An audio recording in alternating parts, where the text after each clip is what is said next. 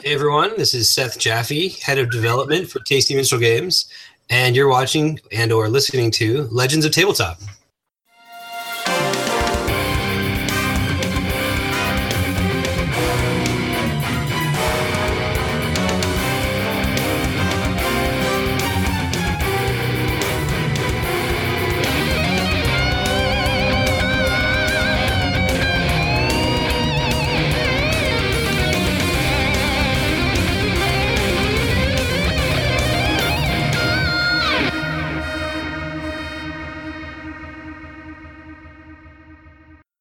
Evening, everybody. How's I hope everybody's doing well. Uh, we have our uh, second, third. I don't know. We haven't done this in a while, but we're doing our dungeon talk roundtable again tonight. It's going to be yeah, kind of a discussion about D and D and other geeky and nerdy things that are going on, uh, movies and such. So um, I'm going to kick it over to Vince because it's his baby for tonight, and uh, so we'll get everybody introduced and we'll see where we go. Hi, I'm Vince. You all know me, although I haven't been online for quite some time. I pop in and pop in and out now and then. Mute your phones, everybody. Yes. Um, so what we're going to do here, we're going to keep it fairly informal, and we're going to start off by introducing everyone um, from my side, left to right, Aaron, all the way through, and pretty much just going through um, how we got our introduction to whether it was D and D or some other tabletop game, or just geekery and nerdery in general. So, Aaron, take it away. Uh, well, I was very popular with the ladies back in high school, and uh, no, basically I was a freshman, and um, I was a nerd just like uh, everybody else, and uh, I certainly played sports and all that.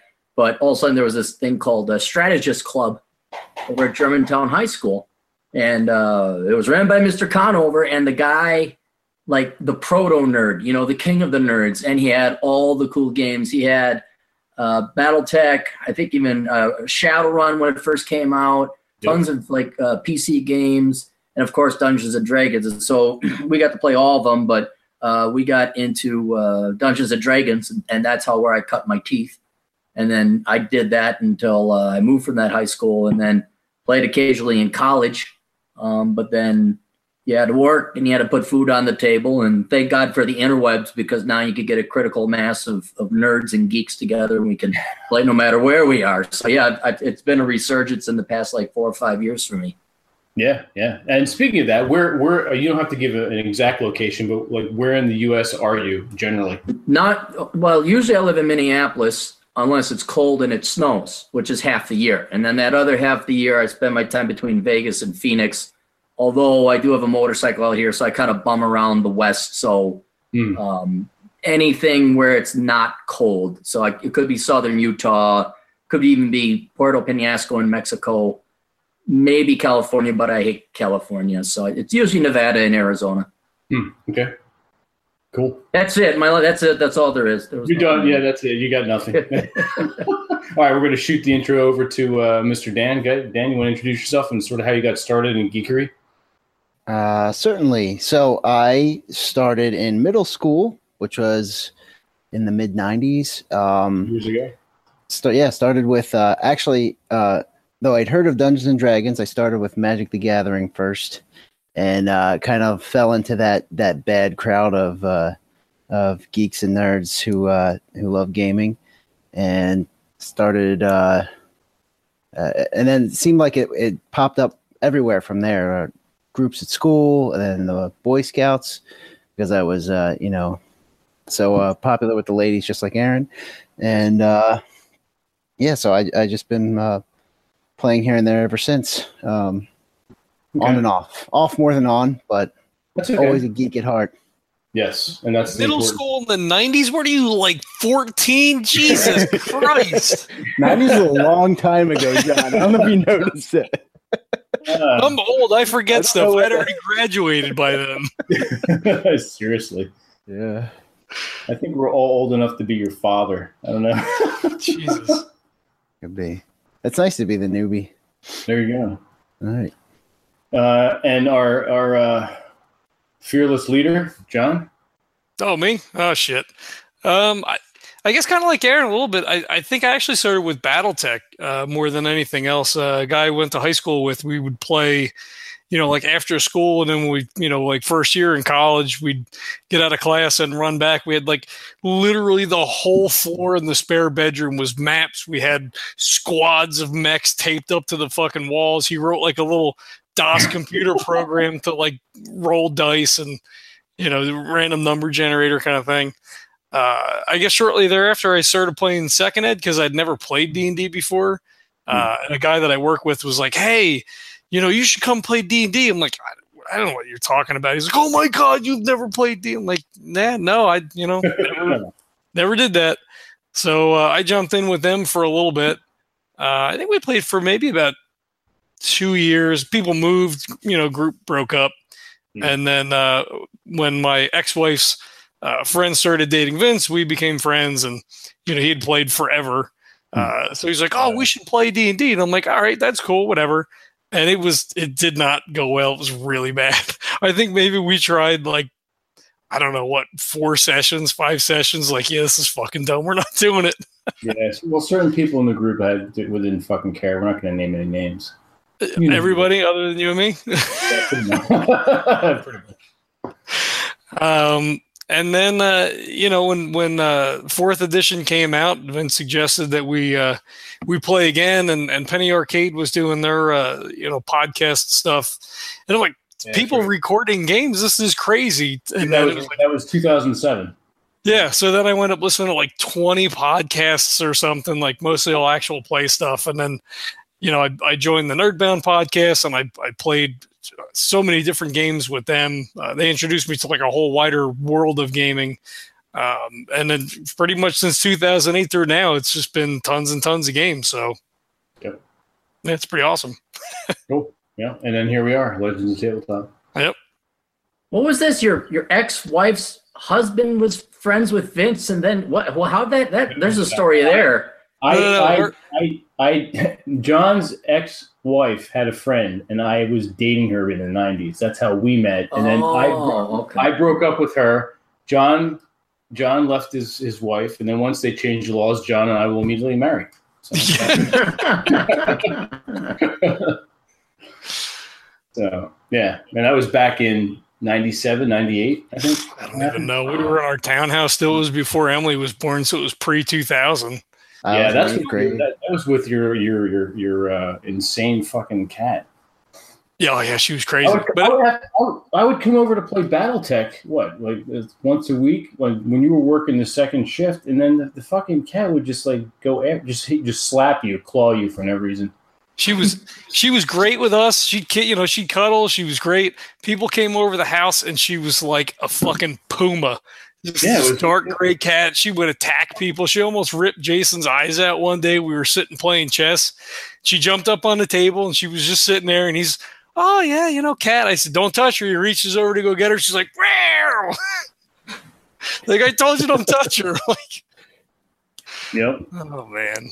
So Jeremy's hanging out in the chat. He said he got his start with the complete book of villains 2.0 in 95. Uh, and yeah, so that that's his kind of jump in there. Cool. For any of the older guys, not Sprado, because Sprado was a zygote at the time. Uh, did, did any of you guys get like a backlash? Like, because I was in a religious family, and they they were like, "Ooh, Dungeons and Dragons is the cult and all this other." Did any of you guys have that or no?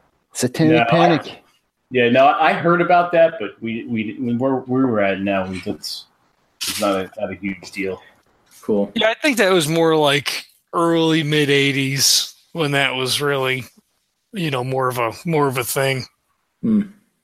You know, Well, that's the when I was around. That's that's you know. Yeah, yeah, yeah. I do remember Carter. I, I do remember Carter. yeah, they kind of blown over by.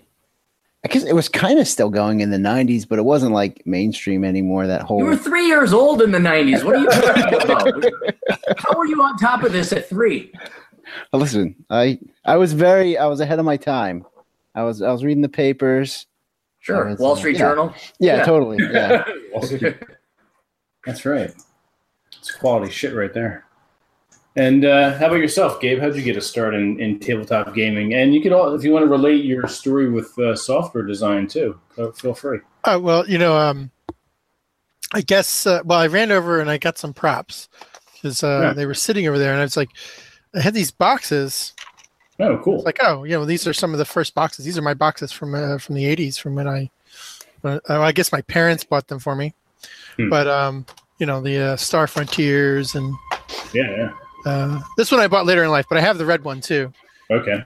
Yeah. Um, but yeah, I started off. I guess uh, I don't know how, but I guess I heard about this thing. I guess I went over to some friend's house. He's like, "Yeah, there's this thing called D and D," and uh, we played it together for a little bit. And uh, I begged my parents to go to the bookstore and buy me uh, whatever was the latest thing. So I have like a whole collection of not only basic but advanced Dungeons and Dragons and some Mhm. modules and stuff.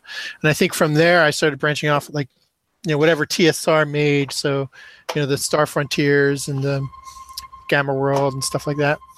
And then um, also I think I was a uh, I had a friend who liked a different kind of like role playing games that weren't Dungeons and Dragons. They were more like um, sci-fi stuff, and that kind of got me into um, a game called uh, well at the time it was called Traveller Twenty Three Hundred. Hmm. And Twilight 2000. Well, I guess Twilight 2000 was more like a military campaign style thing, and then uh, 80 2300 or 2300 AD was was more like the, the space opera stuff, and it was around the same time that the movie Aliens came out. So uh, me and my buddies were like super psyched that we got to play like like Space Marines and aliens. Um, yeah, and then I guess uh, you know when when like um, like we were saying earlier, when you when you get to be an adult, you're just like, oh, I got to do cool things because adults don't play Dungeons and Dragons. But then I think uh, I guess around the early 2000s, mid 2000s, I uh, started playing D and D again, and that's where I met Vince. Uh, we all met up at like a Barnes and Noble or something to kind of like formulate a a D and D group of strangers. Uh, oh, and Dan, Dan was there too, I think, or was he Mm, some? No, someone's- no, that's uh, Dan is introduced to this group through me, but that Yeah, a Jane, later edition. Jane was at the group too. Yeah, yeah, okay. Um, yeah, and as far as like, you know, doing game development, uh, when I was a kid, uh, I'd always play like things like Ultima Online or Ultima, the Ultima series or Wizardry and stuff like that. Any kind of like RPG I could get my hands on. But I also play a lot of strategy games too, uh, both tabletop and um, and on the computer. So that's kind of like where my background is and where where I started to like uh, tabletop and and video games kind of like they kind of mix together for me in that way Cool. Did I hear Where- you right where you said you had to beg your parents to take you to the bookstore? i didn't have to beg them but you know i guess Oh. when you're like 10 years old or 11 years old you're like hey i want to go buy these books and they're like what what books what are you talking about and uh, you know i don't have any money so they had to like give me like the 10 bucks or whatever it cost i don't know does it have the price on the back of these things Well, I'm just I'm just amazed. Like if you have a kid asking to go to the bookstore, I was asking like, could I go to the candy store? Could I go get video games? If I said books, my parents would pass out. What- what- oh yeah i love books i read all kinds of books I'm not joking. I, of books I'm, I don't think I've read more than ten books that I didn't have to outside of school, like Shit. willingly. Really? Well, you know, it's like weird because you know when I was like ten and eleven, the thing that got me reading was the choose your own adventure books for that they made for Oh, kids. yeah. So I was like reading those every day, like, kind of coming home on the bus or walking home. I would like read them as I was walking home, and uh, that's what kind of got me into being a reader, like reading sci-fi and fantasy and stuff. Yeah, my folks would try and get me to read, and they they one time came to me. Um, what Uh, was it? Lord of the Rings, which when you stack them up is about the height of the Sears Tower in Chicago. And I looked at them like, the hell. And I told my mom they're going to make movies out of it someday. They nah, you know, won't. The, the movies aren't as good as the books. And when the when they actually came out, I, I like, aha! I told you, I told you. I don't have to read those. I saved myself so much time. Well, uh, there- there's a yeah, lot. as far as a I'm, what do you want me to read? Atlas Shrugged. That- I, I think I have it on my shelf. Well, good for you. that for you. You- That's the before you die, you have to read that and then give a report. They report. made a movie movie out of it. What do I have to read it for? They're never the same. no, no, but not for not for anything. They are really good. So it is. Uh, You're you're definitely the outlier here, Aaron. I I think we're all solidly in the reading Your camp. parents wanted you to be a nerd. Yes. I tried to be a Hooked nerd. I just couldn't. I didn't meet the reading requirements. Yeah, Yeah. You got an F on the reading room. Yeah, totally. Hey, I flunked out of English. Did you? Yeah. I tried to look up my old teacher who flunked me and like waved the books that I published in her face. Like, I can't find her anymore. I'm like, ah, you're nobody. I can't find you. But me, I'm published and I failed. oh, I love it. I love it. Uh, well, as for myself, I got I got my D and D start with the red box set as well in 1983, and then from then on in that summertime with some friends around the block, every fucking day D and D, D and D, D and D, and then it went you know Advanced Dungeons and Dragons, and then it moved into Star Frontiers, Shadowrun, some um, Teenage Mutant Ninja Turtles, um, no shit, Lord of the Rings, the uh, the uh, Iron Crown Enterprises, Middle Earth role playing game, and on and off since 1983. I've been I, fundamentally a dungeon master. I've played a few games, and Gabe has run a few games, um, but for the most part, a DM. So it's been uh, it's been years. Speaking of Lord of the Rings, there's like a whole new series of uh, Arch- RGB books based on, I guess, the Pathfinder stuff. Oh, really? Yeah, uh, they looked really cool. Hmm. They saw them at uh, PAX Unplugged. Yeah. Okay. How was that, by the way? You did go right. Uh, yeah, yeah, it was it was pretty cool. It was like really packed, uh, tons of people, tons of Hmm. stuff to take a look at. Um, I didn't go really go to any of the um, the sessions or anything like that, but um, for the I guess it was two or three days that it was open. It was it was pretty cool, and it, it's probably going to come back. There was probably definitely enough interest uh, to have them come back, so that would be really cool. Okay. Now, where was it? It was in um, the convention center in Philly. Yeah, it was in the Philly Convention Center, uh, right in Center City. Was it all Do you three know days? what they're good? I was gonna say, was it the all three days or just two? Or I think it was three days, like Friday, Saturday, Sunday. Hmm. Yeah. Okay. Do you know what the uh, attendance was? I I was gonna go, and I was just like, ah, you know, coming at a Necronomicon, I'd spent a shitload of money already. I was like, I'm not, I'm not gonna go. Um, I don't know exactly, but um, if you take like at the end of the day, like at five o'clock when the ex when the expo and shuts down, the the entire uh, convention floor was filled with people playing games. Um, yeah, and it's not counting the ones that were kind of probably out at the sessions and stuff. So uh, at least ten thousand, if not more. That's decent size. that's pretty good. And that was the first one, wasn't it? That was a- Yeah. Well, it is PAX. PAX has got a Oh. pretty big name on it, but Yeah. yeah. For Philadelphia, I wasn't. I really wasn't expecting it to be this uh, popular. Well, they do Wizard World, the comic conventions, and all that shit over there. I mean, they've they've got a, you know, a fairly robust nerd community to be able to support that, or else Wizards wouldn't do it there. Yeah. Well, I mean, if you can figure that the the expo floor was about half the size of Wizard World, with the other half being just just free to play tables that Yeah. people were playing at and demo tables and stuff. Um, I got a few games there too. Uh, some pretty cool tabletop games. Um, something called Eshkatan, which is kind of like a mix between Dominion and Risk. Hmm.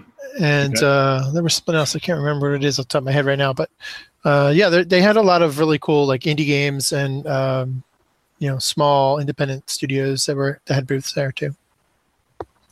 Cool. Now, is the plan for that to return to Philly? If it does return, is it going to be like a Philly thing, or is it going to be? Yep. Um, oh, that's It's not- It's not going to be traveling around. It's like Philadelphia is the place where PAX Unplugged is going to happen. Nice. All right, so we got the introductions out of the way.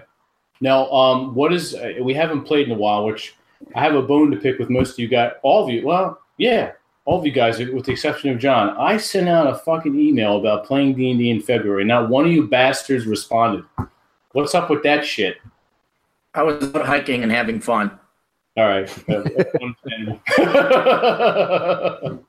To be Usually, honest. usually if it's email, uh, if it's not like business related, it goes to the bottom of the stack. And uh, Fuck, you guys suck balls. you're you're more likely to get me if you text me, or even if you tweet at me, I might respond faster. Tweet at you. I'm gonna have to fucking twatter at you fuckers. Um, you can you can always it's me- assume I'm in because I I can always adjust my schedule. I have literally no responsibilities. It's like being a kid but with pubic hair. I, I you know so I, I just Yeah. will make it. I'll show up. Yeah. There you go. Yeah, that's usually that's usually the thing for me too. It's like I take a quick look and I'm like, oh yeah, I'm ready. f I'm I'm available for that day, and I forget about it. All right. But uh, yeah, I'll send uh, I'll send Twitter uh, messages to you fuckers. Jesus, this way there's, Yeah. a, there's like a there's a, a, a an archive. There's some yeah. I, proof- want to get I want to get back in that game. I you know I miss my my wizard, and I want to see uh, the return of uh, Blackfeather if he shows up. Hey, Vince. we- yes.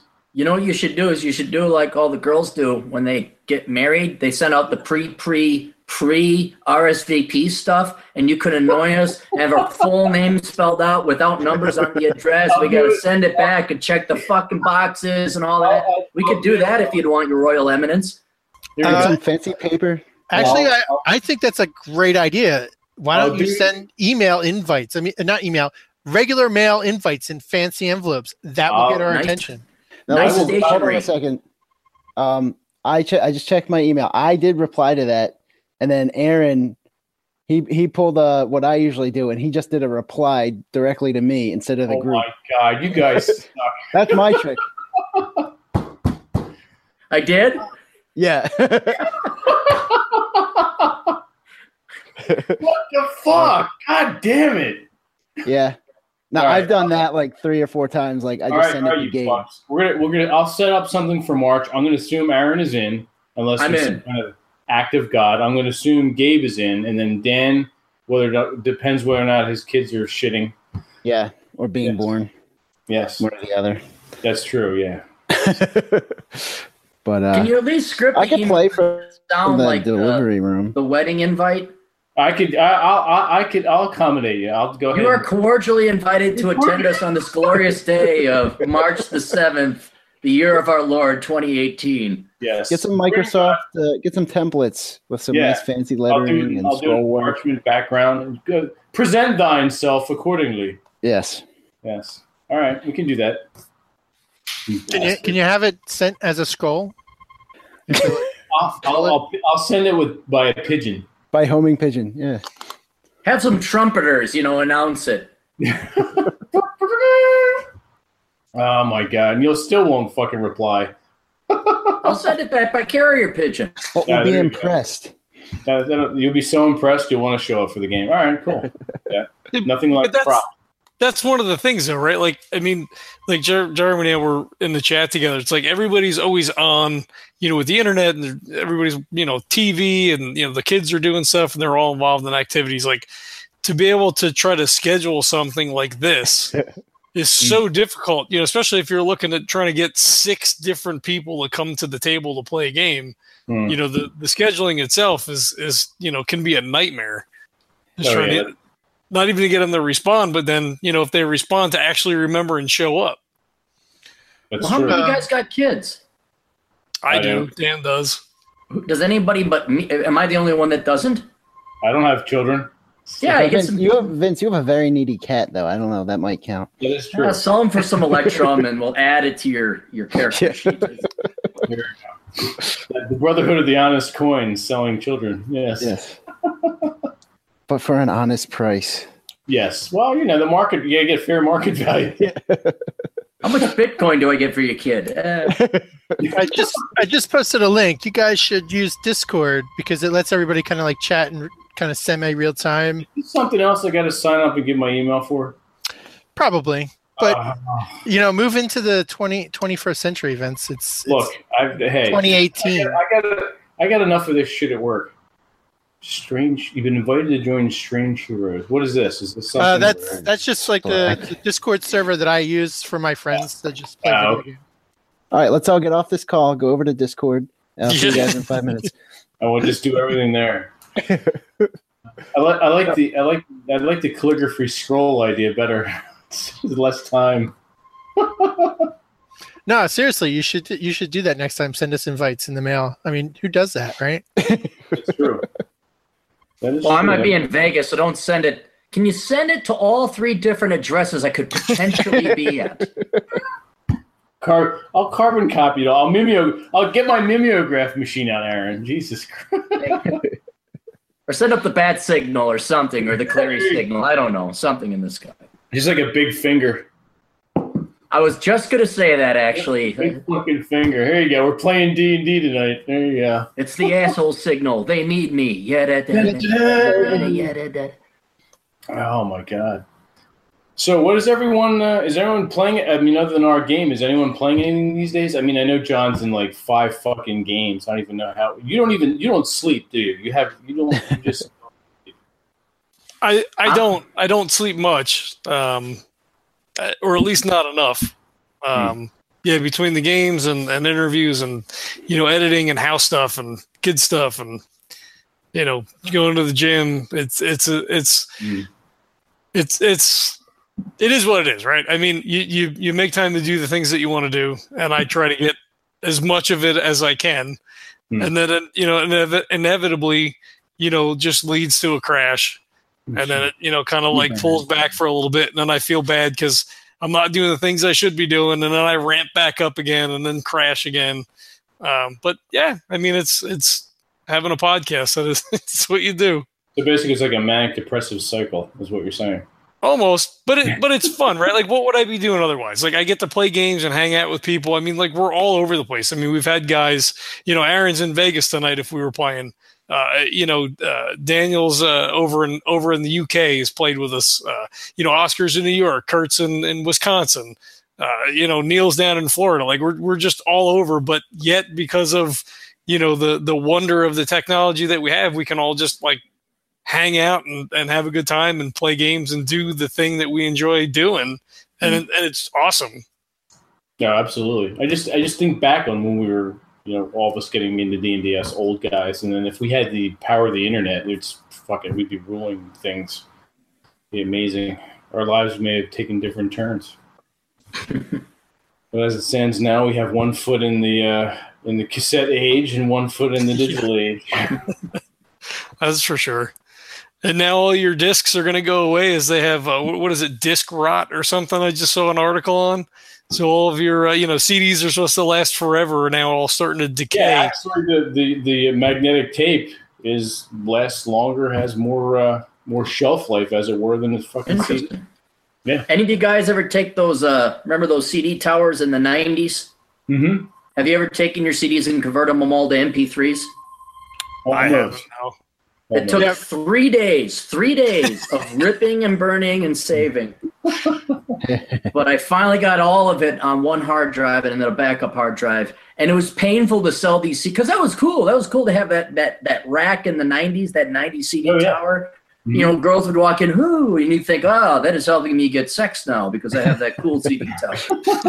and then, Power and, of and then the, throw this in a CD changer, baby. oh, I had one of those 60, six CD carousel changers. oh yeah. That was a panty dropper. That Oh, showed the girls I was top notch. Oh, yeah, complete penny over there. Right oh, there. Oh yeah, I remember those. I have, yeah, that was that was. I have two boxes of CDs left that I have to do. It was sad when I went to sell my CDs. I'm thinking like, oh, these are these are collected. These have uh, twenty cents, twenty cents. Oh, this is a good one, thirty cents. Fuck By you. the time you're done, you thirty bucks in your pocket. Like that goddamn Columbia record company fucking cost me I think all my, gonna- well, Is all my anyone gonna look CDs for like still. vinyl. No, I have like vinyl. CDs. I've got vinyl. Yeah. I have some, but it's it's a holdover from you know the early '80s. Mm-hmm. Yeah, I still have mine too. Is that all your? Cradle fit- vinyl was called records. It was back in the fifties, sixties, and seventies. I have Wikipedia, old man. Oh, okay. All right. Oh, man. I got Google. I know what's up. Yeah. We had a record player uh, growing up. Never actually used it for anything other than like scratching my parents' old records and making goofy noises and playing things at the wrong speed. But There you uh, I knew in theory people used to use them for uh, listening to music. So. I mean, you know what we've you know lost you know in our artistic sense is you know you you get an album to open up you'd have all that awesome art in there. Like I have all the Iron Maiden albums and everything and now you get like a, a postage stamp size piece of art. Like it's just a different you know the music is still there but but you know that that experience of you know kind of flipping it over and putting The the, liner record on and just kind all of going through yeah all that stuff Not only that, but actually going out to like Sam Goody or Tower Records and just you know Tower Records was open until midnight out here. I don't know if it was out on the West Coast, but on the East Coast it was a thing. And you oh I'm bored, whatever. You just go into Tower Records and spend an hour or two going through the going through the flipping through titles yeah Yeah. I really, I really like the. I wish I saved it all, but the Atari Twenty Six Hundred, you'd always get some kind of artwork in the instruction manual or something like that. Oh, yeah. the cartridge, Yep. and um, even Nintendo. I remember. Um, do you guys ever play uh, Chrono Trigger? Yeah. I So still I have a saved- copy. I saved that and all the stuff. Oh, And then shit. one time I was moving, I'm like, okay, I'll, I, I'm going to get rid of this. And I don't even think I donated it to Goodwill. Uh, but yeah, that right there, I think it's worth three hundred dollars. Uh, This- if you have this- the Chrono, oh wait, Defender. Hey, look at that! Oh, This is for the for the Atari 800 or 400 800 computer system. wow. Um, Wow. Actually, I just got I just got a book for Christmas which has all of the art from all of the boxes from. Oh, cool. really? Yeah, What? The, what's the name of it? Uh, it's called Atari Post. Uh, I think it's just called Atari Box Art or something like that. Cover art. Oh, dude, I'm so getting that Atari Box Art. let me that's let me. Uh. I'll I'll look up the link. Yeah. Uh, I'm writing it down like an old fart. See, Sprado, in our day, we had this thing called paper, and we'd use pens. Look, I have a thing from Yeah, the past. yeah. Dip your quill, old man. Yes. You're out of ink. there you go. Yeah, you you could do the invitations, Aaron, with your pen. Practice that calligraphy. hmm It would please me greatly if you could attend on this September the 4th and the Lord of 12, 2000. They have to spell out 2018. Yeah. 2018, yes. Haha. Uh, um, Gabe just put the link to the. Uh, is that your affiliate link, Gabe? Are you we gonna get it? You're gonna get the, No, actually, here's a that's the Amazon one. Here's here's an actual the website for the book. oh, okay. Yeah. Art of You Atari. Pull that up. Redirecting you to. Oh, okay. Forty bucks. What the fuck? That's probably a big. That's buck. totally worth it. It's a Right. book. It's like about this big. You know, it's for your Right. coffee table.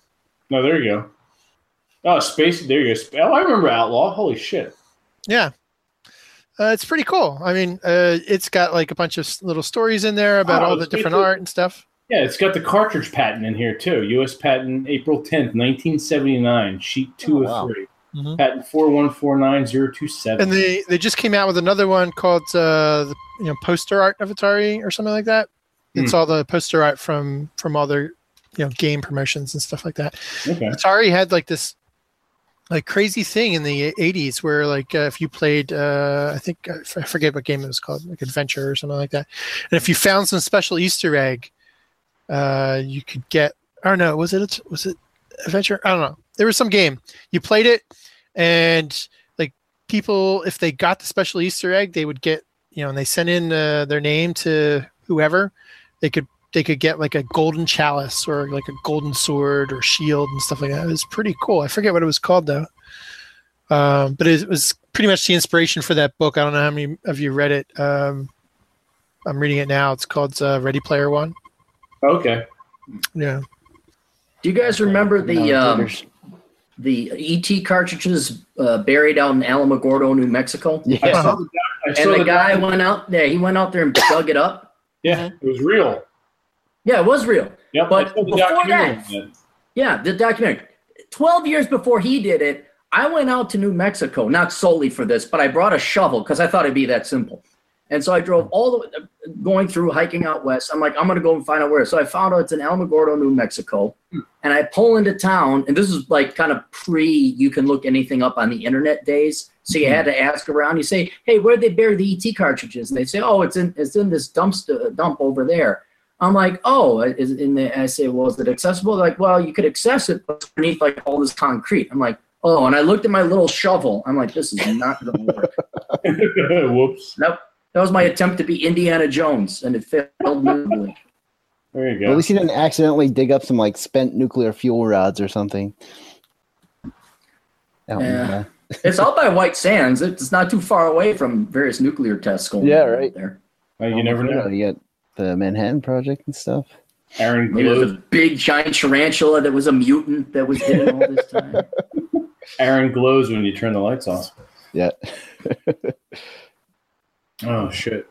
So what's up? Uh, so so no one's all right. So no one's playing anything uh, other than video games. Is anyone playing any tabletop? I mean, we already went through John's massive itinerary. Is anyone is anyone else playing any uh, any doing anything geekery or? Um, uh, Danny, my five-year-old son, is obsessed with the Monster Manual, and uh, we've been trying to to play, and I'm kind of like getting him into it. He doesn't like fully understand what it's about yet. I don't have like minis and and uh, and boards and stuff to play with, so we're just kind of like um, winging it and doing uh, drawing maps on sheets of paper and stuff like that. And so he- I think he's kind of becoming um, convinced that Dungeons and Dragons is like you're basically drawing pictures of stories that you're telling and doesn't have anything to do with like the dice or rules or anything. So he's a little bit confused, but we're getting there. We're gonna like start uh start doing like a regular thing. But uh he uh he named his character uh Smash Stash, which I, I think is a pretty radical name. And It's a he's a- video game. too. yeah, and uh, he's a, he's a dwarven cleric because he wanted to be able to heal, and his horse he You- named Stone, which I thought was cool. But uh, What's the horse's name? Stone, Stone. Yeah, but uh, he's he's uh he's enjoying it. He he had uh, some cool things. He's like trying to trick the goblins that he's stealing from, and he's he's like he's he's kind of a natural. We just have to get over the whole like, uh, you know, trying to DM the game and and take it away from me while I'm trying to tell the story over here. Second DM. What about second DM? he's already he's already on that, trying to jack Nice. the game. All right, so you're introducing your son to the wonderful world of Dungeons and Dragons, as well you should. Yeah, and then I'm playing in uh, in Vince's qu- quasi monthly game, Yes. uh, which is that's a lot of fun. We're doing uh, that's fifth edition, Mhm. and uh, that's that's going well. We got James, Gabe, who else is in that? Uh, Aaron. and Aaron. Yeah, Aaron's. Uh, yeah, that's right. You're uh, remotely Sled. sled. Yep, I'm Sled. Sled. Well, I feel like we're movie stars, you know, like, you know, I'm George Clooney playing this and he, you know, Vince is Tom Cruise playing that. We're just we're at that that who's the guy at Harvard University who does the actors studio? Oh, oh shit! I James you He interviews us. It's Yeah. just like that without the money, fame, girls, or the looks. That's basically what this Oh, is. wow. Okay. exactly. Excellent. oh shit! So, Aaron, are you? Uh, Unearned confidence that we get from it. there you go. It's all about the character, baby. All right, so, Aaron, you playing anything, or you just kind of like uh, waiting for our games? Uh, I wait for your games, but uh, two things I, I'd have. One, I have a buddy who runs a game company, tabletop game company, so he has access to everything. So if I ever go visit him in, in Carolina, North Carolina, uh, me, him, and his kids, we all play, and then we go to conventions and whatever over in Raleigh. Um, so that's kind of fun. But then I swore I I bought a PS4, and in a rage after I tried to install Battlefront and it said, "Oh, we got to download stuff like all that." I filmed a video of me taking a mallet to my PlayStation 4, and it felt very therapeutic, and it felt very good. Um, but now there's that Zelda game that's come out, and Red Dead Redemption is coming out within the year, and I'm I'm gonna see if I could borrow a, a, a console from a buddy or, or something like that because I, I just don't want to buy these PCs without a keyboard, and that's basically what they are. So, but uh, aside from that, now this is it. And then occasionally when I, I hang out with my, but like uh, John said before, it, you know, you don't have a critical mass locally enough to do anything local, so it's all on the internet for me. Yeah, that's true. I mean, I'm playing golf for God's sakes. That's how. I mean, I would rather play D and D. I mean, but golf is like, well, you you you understand like once you get to this point, you're like, now I know why old people are boring because there's nothing else to do, and you just like hit the balls. That's all it is. no critical hits in golf. There's no feats. There's no uh, Yeah. no Yeah. spell slots. It's all just hit the ball towards the hole, man. Just take Yeah. Aaron. Just take your dice bag with you and break out the twenty sider next time you you know you miss. Do you have any, dude? I hang out with baby boomers during the daytime. They have no idea what that would be. They'd look at me like, "What the hell's wrong with this kid playing with this weird looking dice?" And hey, do you want to come over and play there, Herbert? No, no. Be kicked off the golf course in half a second. There's apparently a, uh, a new video game out called RPG or RP RP Golf, where you get to role play a golf player. what? How Wow, is that different than just a golf game? It's probably not. very. But- it's- We, Work- we have stats, I guess. Okay, but here, here's one. What's the RPG? How is that different from a from a sports game? Like they always had outlaw golf, and but what's the RPG? Like you got to go and hit on the the best golfer's trophy wife and kind of earn your way. Is this more like a caddy shack type of thing? Maybe, maybe you got to have enough stamina to have beers at the 19th hole or something. right? Yeah. that could be. That could be. That's cool. And uh, how about you, Gabe? What are you, you running any games? Are you playing any? I mean, other than your game design? Let's see. Uh, well, you know, I was I was running a fourth edition game uh, up until like I guess last fall, but um, it kind of petered out because uh, everybody just got really really busy and doing stuff.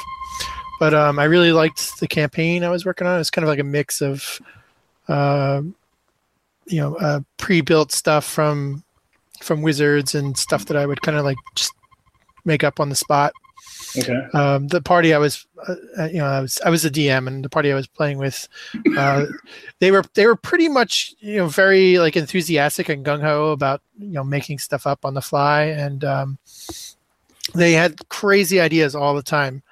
Um, I had to rein them in sometimes. Sometimes they would like totally get bagged, uh, bogged down by like trying to outthink me, and I would just be like shaking my head, just like, dude, just just be the hero just stab him with your sword everything will be fine and um, i think i said that once and they all took it to heart and they're like all right we just got to be the heroes and they uh, they started playing like heroes instead of people always trying to like you know figure out what the hell the best move would be Yeah. yeah. i'm not particularly dangerous as a as a dm like i do like to kind of stick it to them as far as like if they're like a if they're a giant walking dragon that's seven feet tall and they walk into a town they're not going to be like normal. You know they're not going to be like oh hey look there's a dragon walking around. It's they're going to be you know weird. Uh, but as far as like killing people i don't really kill people. I think that's silly. I make i well they die but then they just have to like find a way to bring them back. Well, but that's interesting then, right? So part of you know part of playing the game is to have that sort of unknown you know what's going to happen you know it's up to the dice you know it's completely random whatever. If if you don't ever and not that you go after players right? Because that's stupid. Like that's not funny. You know we grew up with people who you know it was gm versus players and that's stupid and i don't i don't really get it and i don't appreciate that kind of game. But um you know if there's no risk of of true pc death you No, know i mean there's is it just risk. kind of there's risk that their plans, whatever they were, won't work, and that they have to do something other than what they were planning on doing. Hmm. Uh, so the risk is the story doesn't go the exact way that they want it to go. The ri- that's the risk. right You know, it, it's not necessarily that their player, their character doesn't have to die because why are they playing a character that's not special, right? Why are you telling the story about someone who doesn't survive? Because who cares about that guy? He's dead. Well, then, yeah, then you're playing Warhammer Fantasy. yeah, you might as well just play. A, I mean, and I and, and to be honest, I like this idea. Uh, I- you know, to play a war game. You know, and to play just you know set up the board. You know, your soldiers get out there. They might have names. They might have stats, and they do things, but they can die, and you're not really attached to them. But where when you're having a like a campaign, and you know, a year from now, your character's got to be remembering that time they almost died. And that the party had to go off and do this special thing to kind of bring them back or maybe they were you know all dead and one guy had to like drag all their bodies across the swamp in a, in a, in a log boat or something so Mhm. um you know those are the stories i think that they all really really you know like to to tell after you know after the game's over it's like i remember when i did this and you know killing them and then forgetting about the character because you're bringing in a new one Mm. eh, it's kind of a bummer i think Well, doesn't it introduce the economic philosophical aspect of too big to fail and moral hazard? Here we go. oh yeah sh- uh, sure sure but you're telling No, I'm, I'm so joking. I'm so joking. I, I'm just joking. I, I, I mean, you're joking, but it's true. I mean, like if if nothing ever will go wrong, you can do the craziest things. But maybe sometimes that's what people want to do because they Yeah. can't do the crazy shit when they're in their real life. You know, they can't they can't jump across those that you know 50 foot gap between buildings. Well, I mean, Yeah. there, it's like anything. You the, you can you have an unlimited amount of possibilities, but it's still you know like there are rules. Like I mean, we'll bring it back to what Aaron's favorite boring game, chess. I mean, there are rules. You can do a bunch of different things in chess, but there's still rules. So it's the same with D and D. Well, more like guidelines, but My friend, uh, my friend Christian, who's also my business partner, had this. Um, uh, he had a Dragonborn Paladin, and every time we played, he wanted to intimidate something. He just always wanted to intimidate it. It, it you know, it was like it was like the power he thought was the most fun to do, and every time he's like, he's like, I want to intimidate that wall, and I'm like. Okay, go ahead. And he, you know, he would like scream at the wall, and I'd be like, "Nothing happened." You made it a. Uh, Punch him in One, the- he did want to punch through the wall one time, and he did do it. Somehow he managed to roll the die and punch straight through the wall and grab the, the skeleton or whatever was on the other side. You So, have you know, made an some- enemy for life, Wall. Sometimes that it works out. You know, you hit that, you know, uh, natural 20 and you're just like, wow, you intimidated that wall. It is so scared that it fell down. You know? All I know is Sled. Now, now that I know this, Sled's going to get bailed out by the Federal Reserve. I was playing pretty risky as per his character, but now that I'm invincible, and Janet Yellen's just going to bail me out all the time. Well, I'm just- Yeah, Federal Reserve shit of here. Water, Federal Reserve of Waterdeep. Yes. Well, you know, in Vince's game, well, the, the previous one, uh, when I was playing Blackfeather, I think a lot of the party got mad at me because Blackfeather wouldn't always do what was right for the party. He would go looking for some strange glowing bauble in the in the middle of a lake. Oh, like he- when you went when you went to the uh, through that portal. Yeah, you know, and everyone else is like, "What? What are you doing? Every do that." goddamn time. It's like, yeah, but but, but adventure and shiny things. And to be fair, he was a crow, right? I mean, like that's you know, But, yeah. Yeah, Ken, basically- Kenku are, are crows, right? Yeah. Our campaign was following the the uh, sociopathic bird around and trying to clean up his uh, his messes. Who never talked. attacked attacked guards people and, And James was the only person who could understand what the hell he was saying. yeah. So yeah, that was uh that was fun. But yeah, yeah, everybody has their own like play style and things that they find fun. Especially like fourth edition. I just really I enjoyed the combat system. I thought that was I mean it was it was built for combat more than anything else. It was, you know, they don't really have a whole lot in terms of like exploration rules. They abstracted all the like skills and stuff to this, you oh, know, Oh, think so. challenge system. That's what I think is really So it cool was like- about it. Yeah, yeah, and that's and that's the uh, the battle part. Yeah, I like I enjoyed the focus on strategy and tactics and stuff like that. Um, it just took lot. so long to do it. Like I Yeah. agree, I loved fourth edition, but yeah, you know, you we'd we'd play a game and it would be four and a half hours of one combat. All right, great guys, that was a minute and a half. I'll see you guys next Yeah. month. Like, Yep. it was absurd. Yeah, That's, that's like the Matrix. Like everybody, time slows down and everybody like plans out every like every strike I- or something. And like with Yeah. with with my campaign with these other guys, I would I would change it up like every other week. It would be one week it's encounter, one week it's just them role playing and doing weird skill challenges and stuff like that, or you know like just very free forming it.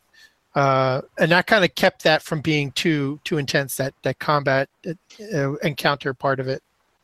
Hmm. If you're homebrewing, I mean, you can certainly set that up, and, and you know your players, and you kind of read them, and you know what they want. I think, for the most part, you know, air quotes, whatever, D and D is a game about combat. I mean, people are playing D and D to have that heroic fantasy. You know, I can fantasy. do things that I can't do in my normal life, where other games aren't necessarily that. You know, like our Day Trippers game, fuck, it's you know, it's dark drama. It's it's you know, not combat really at all. Um, you know, and and there's other system, you know, like even Fear itself, you know, Fear itself is a slasher game, but it's it's one D six. Like you have a D six to roll, add a number or don't, and you're, you know, it's done. It's quick, it's very fast paced. Um, but with that being said, you you can play fourth as a heavy role playing RPG style game if that's what your group is into.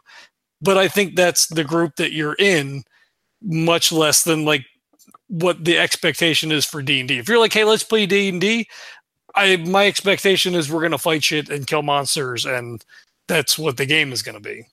You've heard about those younger kids that are playing D and D, but they don't fight. They want to be pacifists. I, I hear things like you know on Twitter and stuff like that where people are concerned, you know, again air quotes, uh, that there are other resol you know other resolutions in game, and games shouldn't just be about you know might and combat and whatever. And Um, I, that's what the, ga- that's yeah. what uh, you know what Uh, if you uh, here all right whoever's watching if that's what you think you're an idiot you know If you play these games you you make it up what you want it to be if you want it to be passive then you do that you want to don't make don't i don't keep politics out of my games all right What me? no not you the, the, watchers, Oh, the watchers the watchers in the water there Yeah. oh yeah, no. They, they. I just when I heard that, I just shook my head. I'm like, that has got to be the most Well, the- boring game ever. There's there's games out there that are actually do that, but they they you know they're not D and D. There's other games, Yeah. right? And they have different systems for for doing all those different things. D and D, you know, as a game published by Wizards, that's not something that the the rules it's not- follow. Is it called Safe can- Space or you, what is it you called? Can, you can role play it, but Safe Space, the new RPG. where well, there's like there's there's Winners. games that are more about role playing, and you know, there's like Storytelling and storytelling, Turning and wheel. stuff like that. Yeah, right, Yeah. Yeah, Sim it's City-ish more about- sort of stuff. yeah. well, I mean, you could do D and D like uh, you know, Gabe mentioned politics. Like if, if you want to do a game of court intrigue that's based in a city, and you know, there's you know whatever, but like that's your group and that's what they want to do. Then yeah, that's that's that's cool as fuck. Like I would probably play that game because I just love to role play. Like I love to roll dice too, but I mean, we'll play whole sessions of whatever game that we're playing, and I mean, we'll play Fear itself and not roll dice at all for three and a half hours. Like it's just it, it's just all RP and storytelling and whatever. And I love that just as much as I love rolling a D20 and adding plus whatever to hit the orc or the goblin, you know? Did anybody play uh, Guns and Butter as a, a kid in school? It's like something we did in our uh, social studies class was like play this game called Guns and Butter, and it was basically everybody picked. You know, every, like there were teams of kids, and we all got like two of us or three of us got got to be a country, and you had to like manage resources and um, negotiate with other the other teams, which are other countries. And the the whole point of the game was not to go to nuclear war because you would just like kill everyone.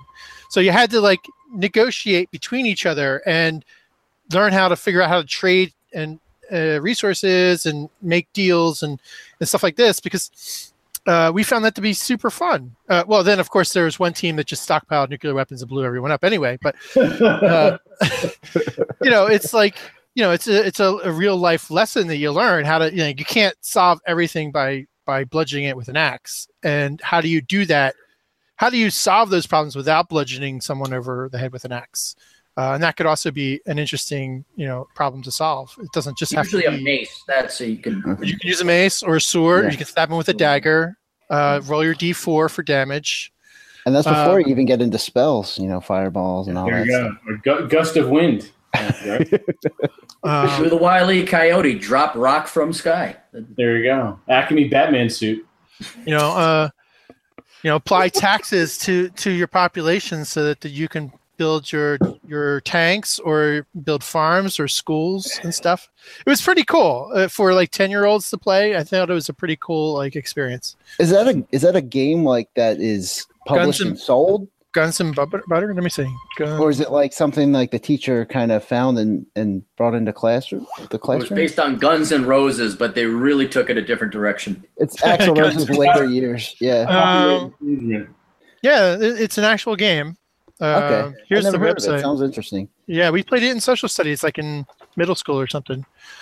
Uh, Guns and Butter. It has a website and a podcast, apparently. Here it is, Guns and Butter. Yeah. Oh, this is the production possibilities frontier to introduce more economics to this to make it even more geeky.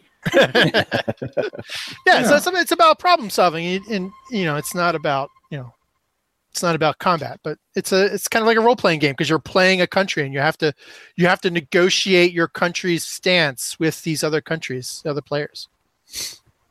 All right, I'm copying this and I'm going to throw this in the show notes for anybody who wants to uh, check it out.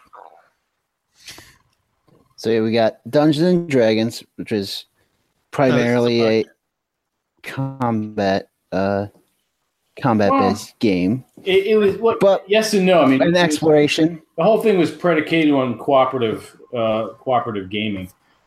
Um, and what, Right, what, you, what there's little there's little extra things you choose to do within it. It- It's whatever you want to do, whether that's that's negotiating, whether that's that's you know, um, just hack and slash, or a mixture of them both. I mean, it, it's up to you know, it's whatever the players and the DM come to sort of a consensus with. I mean, I guess as a dungeon master, you could say, "Hey, we're playing this kind of game. Have at it." Well, all right, that, that's that's fine, and you either choose to do that or not. So Well, so let me ask you about that then, because I, I I read an article someone posted about a session. You know, session zeros are they good or are they bad? Mhm. And uh, he was essentially it's it's bad because you kind of know your players, and you know you, it's sort of then becomes like a sort of standoffish. I'm I'm very loosely paraphrasing um, that I, I don't know whatever. I I love a session zero, and we didn't do it. Um, you know, coming into the D and D game, but we had been playing on and off, and uh, you know, sort of an established game already.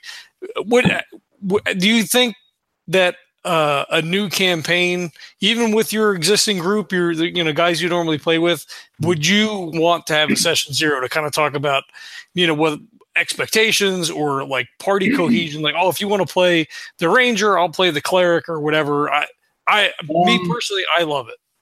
it as a mark as a marketing tool and as as as as content fodder it, it's great i've never found a need to do that myself i mean that that could be a discussion before the game or like like say our games are online and live streamed um sitting with the players beforehand and discussing that now if you are doing a live stream game yeah that could be interesting to a lot of people yourself included that'd be cool so you, you would include that in there i think most people especially well, maybe like you said, maybe that players you you're used to. If you, I mean, if you're switching over to a new game system, maybe you might you would do that. You give an introduction. This is how this is how this is going to run. These are this these are the, the rule set that I want I would want to use, and this is sort of how fundamentally would like you to comport yourselves. You could do that too. Um, but I think if you're doing anything online, that you're sharing content with people, session zeros can be fun. Yeah, absolutely, and and beneficial. Yeah, I mean, I think it just kind of sets everybody up to be sort of on the same page. You know, especially like if you're a group that plays D and D all the time, you're like, "Hey, let's play," you know, uh, fuck, I don't, I don't know, you know, uh, Last Girl. You know, it's a one shot slasher. You know, you rip up, you have like a pool of characters, you kind of switch from scenes, you play different characters and stuff like that. Like that's a completely different experience. So just to kind of sit, and be like, okay, these are the sort of archetypes I think we should have um, you know, this is, you know, maybe sort of, you know, how the game I, I think is going to go. Um, you know, it doesn't necessarily have to be like a complete. Uh, I mean, we've done it for the podcast where we've, you know, like for the Rogue Trader, we've gone through, we've created the warrant, we've created the ship, we've, you know, sort of crafted backstories online. Um, and I, I don't know, I think gives everybody sort of a touchstone. Um, you know, you can establish crossover and backstories No, yeah. you know between characters if people want to do that or not do that whatever i, I don't Well, know it's I, I, I think it's pretty cool Yeah, Is- well, it's, is like, it it's like- like introductions of the games. Like we when we were doing you know our live streams at the beginning of each one, whether it was number one or number you know eight, you go ahead and you go around and introduce, and you do a you know sort of a a, a, a scene report of what happened in the last game, which is which is always good. And then you could also add you know if you wanted to add backstory to that as well, or maybe you know hey I my my character is thinking of doing this this session. We'll see if that turns out that way. Yeah, like- like a pre sort of session one thing, like before each session, like a, like a No, Wait, before a whole huddle up? campaign. No, Before before, the whole like campaign, campaign. yeah. It's like- okay. a half hour or so of just saying, "Hey, this is my character. This is where I want this person to go. This is the backstory. Like my character knows this character this way. This happened like this, and that's why we're here." Now, is it more of a? um? So is it? I, I haven't done a session zero, and now is it more of a um? Does it have to do with how the DM expects like the the party like dynamics to run, or just like You can what the campaign is going to be about, and the, and some of the campaign backstory, yes, Yeah, I mean, Or- could- all that stuff. Yeah, yeah. everything. Okay, so it's like it's like in-game stuff and metagame stuff, like you know, Yes. you know. and then maybe maybe you would get to one encounter, at least the introduction. Okay, uh, that's cool. Now, uh, John, have you have you run some of those? Like, have you have you done session zeros? Yeah, we did for the Rogue Trader game and for our Cipher System game, we did uh, Session Zero. And I, I had never played Cipher. Jesse had never run Cipher before. Um, so it was kind of imperative for us to sort of have a conversation about like rules and you know how the characters fit in the world like we do like we do a lot of you know character interaction stuff backstory stuff and things like that and it and it's good for the gm too right because then it gives the gm hooks like if i mention you know, uh, uh, you know, my favorite brother, or or you know, uh, an, a long lost uncle, or something that's in the backstory, gives the GM then a hook into that player. You know, if you're playing, I assume everyone's invested, or else why are you playing? But if you're like three sessions in and the GM is like, oh, and you know, you get a letter from your uncle Bob, you know, who's having, oh shit, oh, that's so cool, you know, and maybe Yeah. there's like, you know, if you're playing in person, maybe there's like an actual letter, or you know, maybe there's a graphic if you're using Google Hangouts or something. Like it just it begins to tie all those things together. That could be fun. Yeah, it's very interesting. Um, and is it kind of like has it gone like kind of collaboratively between the players and the DM, like as far as like coming to consensus, or is it like the the the, the game master like lays down the law, and then like everybody can say their piece or whatever? Like I guess. I mean, if, if you have that kind of a relationship with the GM, maybe you want to find a new GM. yeah. I mean, because it's it's a cooperative storytelling game. Even if you're killing monsters, it's still, you know, everybody is telling a piece of their story. You know, whether it's, uh, you know, an elaborate twelve page backstory or you know just the way the character sort of comports themselves, you know, during the game or whatever. Um, Yeah, You it's know, like you said, you're, you're there. Everyone is there for a common purpose, as it were. So you would assume that you know. I mean, it, it could be though, right? Like so, like so for the podcast, like we didn't do a session zero for the D and D game, and things sort of evolved organically. But it's like, hey, we're recording. Mute your phones. Uh, you know, no eating in the microphone. If you're, you know, have to take phone call, make sure you meet Like, you know, like those sorts of things, which would be more germane for what we do here. Um, but but it could be that as well. Like, hey, you're coming over. We play once a month. No phones. Don't bring your laptop you know, uh, you know, make sure you you know your kids have babysitters, your wife. So like it could be that sort of expectation. I think that's reasonable. Like we're all pressed for time, like seriously pressed for time. And you know, if you've got a once a month game, like we're in it, let's hit it. We've got four hours. Let's you know not that you're rushing or whatever, but like let's Yeah, get as shut much as we everything can else out out. this. Yeah, yeah. Gotcha. Well, so sort of on the heels of that, then, um, do you guys, as players, do anything in particular to sort of prep for a game? Is it, uh, you know, do you re- you know pre-roll your dice to get the ones out? Uh, you know, do you, you know, do you, or, you know, in the bathroom, kind of like you know, uh, rehearsing a character voice, or do you like have a, a, you know, like a, you know, something that you hold on to that maybe your character would have, like a set of dice, or you know, like a, you know, a brooch, or you know, something that like give you a touchstone to your character?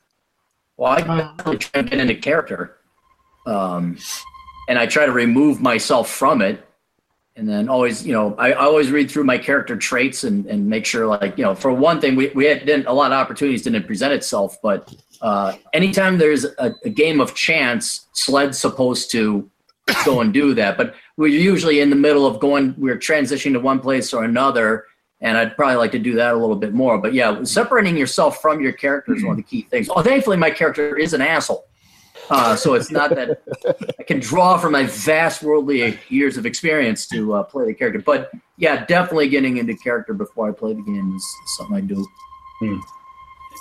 I like to uh, um, look at, you know, th- think a little bit about my character's backstory and what things I think are interesting, um, and see like how I can kind of work them into the game um, a, a little bit and then also kind of think about things that like you know after having played a session or two like eh, i don't think that would work or that wouldn't be very fun. Or you know this this character is like you know going like a different direction. Like um in the one game out the fourth edition uh, game i was in with john i had this character. I i started off with like a kind of a like a really sort of a serious character concept you know kind of like a this like you know, strong silent anime badass type of dude, like that horrible cliche. And he just kind of totally, but he had, he was an alcoholic and it just, instead of being like the, the surly alcoholic guy, like when it came time to actually play the game, he kind of became like the goofy comic relief drunken guy. So I went off in like a totally different direction than I had imagined it, but it was like way more fun that way. So I don't know. So then like between sessions, I would kind of think of like, okay, what parts of this character concept do I want to continue to work into it? What do I want to change and, and that kind of thing? Uh, I have a horrible habit of not being prepared at all. And, and, and, re- and, relying on, on uh, James to answer all my questions. Really? That, that's so weird. Yeah, we, we didn't. Yeah, we didn't notice that at all. Yeah, I hide it pretty well, right? you, you do. James, what spells do I have? I think, I think I think James wanted to kill you when you put black feather with the goddamn backstabbing. it's the same dice every time. You can only do two things. You're an essentials character. You have a plus eight and you backstab. You can run or you can fight. That's it. Oh, oh my god. So, so, so little or nothing then is your answer. I, I like to make it all up at the time I need to know it. Gotcha. Well, that's what I did last game, actually, so I can't complain. I'm just thankful that we review what happened, you know, in last episode, this happened, because half the time I'm drunk, I'm like, shit, what did happen last episode? what did Sled do? Who are we? Oh, Sled gave all of his money away to charity. Yeah, oh, yeah. Sled gave it to charity. Yeah, charity that the, no, the hooker no, on. no, that wasn't that joke ever. That's not no. you know what? My best, my, my favorite, my one of my favorite games when you guys were down, or no, you were in the uh, the warehouse, and uh, you were interrogating Sled's brother. You had just captured him. It was Ned. That was, that was fun role playing. Yeah. Sled Ned, yeah. Trying to get him drunk. What uh, yeah, there was some I good remember role playing rolling a one. that. That was great. Just stumbled boxes, threw our whole plan off. Like, well, plan B, fuckers. That's That's usually Was how that it's good. Start shooting. Well, that goes back to kind of like what, what Gabe was saying. Like, you're okay, we've got a plan, we're going to do it. And then the first die roll, and you're like, fuck, all right, well, here we go. Whoops. Could you, imagine if that like General Eisenhower in the preparation for D Day and he rolled a one? All that preparation gone. Just a, you'd hear the biggest fuck from that bald guy in the history of fucks. Best Captain way. of the SS Critical Failure. Yeah. Well, it, it's funny, Aaron. You say that that you try to remove yourself, you know, from the character, whether in jest or not, um, because I, I feel like when you know when people ask me about role playing games, people don't understand, and oh, you play this character, whatever. And it's like I- feel that each character that I play, in some form or fashion or another, is a little piece of myself. Like I, I find it hard to divorce. Like like Dan was saying, his character changed in my game. My concept for Aaron in the Fear Itself game was something that it's completely morphed over the course of just a couple of sessions to be not what I had originally envisioned. Mhm. Um, and, and I, I don't know what it says about me, but most characters that I play across systems, it doesn't matter, have an alcohol problem or some other like, you know, uh, just decadent kind of whatever. And I'm I, I'm not an alcoholic in real life. I don't drink that much, like, but it seems Well, it- like. It was it was by pure coincidence. All I did because you guys say, "Oh, we're starting," and I'm like, and I had very short time, and it had been years since I played. So I said, "Okay, I'm just going to grab the first pre-made character sheet I find," and it was eerie. Five foot nine, 149 pounds, brown hair, blonde, brown brown eyes. He's an alcoholic. He likes gambling. He's a chaotic neutral. I'm like, fuck, is his name Aaron Clary? oh no, it's something else. And but then I, I also wanted to like okay, and and you, he gets a little bit of a backstory about like I'm not gonna play, but you can't. It, it's kind of like when you write books. Vince can testify to this. I'm I'm working on a, a fictional piece, and I do not want to have this character be me. You know, you always have that tendency, but it's it's impossible to fully remove yourself because you're the conduit by which your character is played or your character you write in a book.